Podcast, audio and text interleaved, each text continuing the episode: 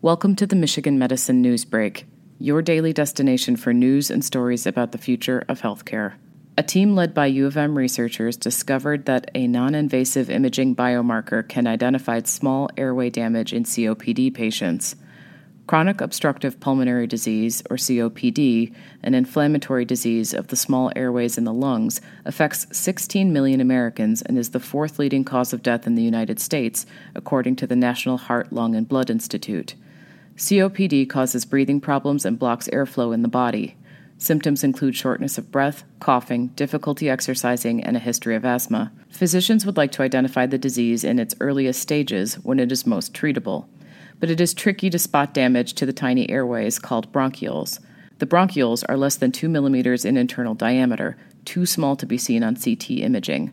But in a landmark study funded by the NHLBI, an international team of researchers led by Michigan Medicine discovered that a non invasive technique that measures lung density during inhalation and exhalation, called parametric response mapping, or PRM, could identify the small airway damage common to early stages of COPD. Brian Ross, PhD, a U of M professor of radiology and biological chemistry, and Craig Galban, PhD, a U of M associate professor of radiology, are credited with the PRM invention. The team reported the findings in a recent issue of the American Journal of Respiratory and Critical Care Medicine.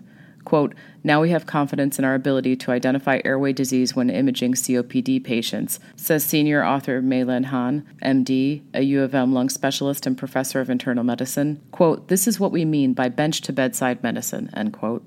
While these studies were performed in patients with severe disease, in another NHLBI funded study, COPD Gene, the PRM defined small airway abnormalities have been detected on CT scans of patients with milder disease and help to predict patients who will lose lung function. Han says there's more work ahead. Quote, we still need to validate the type of airway disease the PRM technique identifies in patients with milder disease, she says.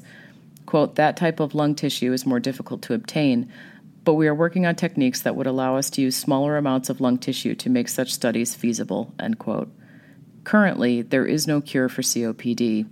Lifestyle changes, such as quitting smoking and treatment with bronchodilators and inhaled steroids, can help expand airways and reduce inflammation. Surgery to remove damaged lung tissue and lung transplantation are options for some patients with severe disease. By helping to identify patients at risk for disease progression, PRM can serve as a non invasive measure to aid clinical trials of new therapeutics, the researchers concluded. For more on this story and others like it, please visit www.uofmhealth.org forward slash health blogs.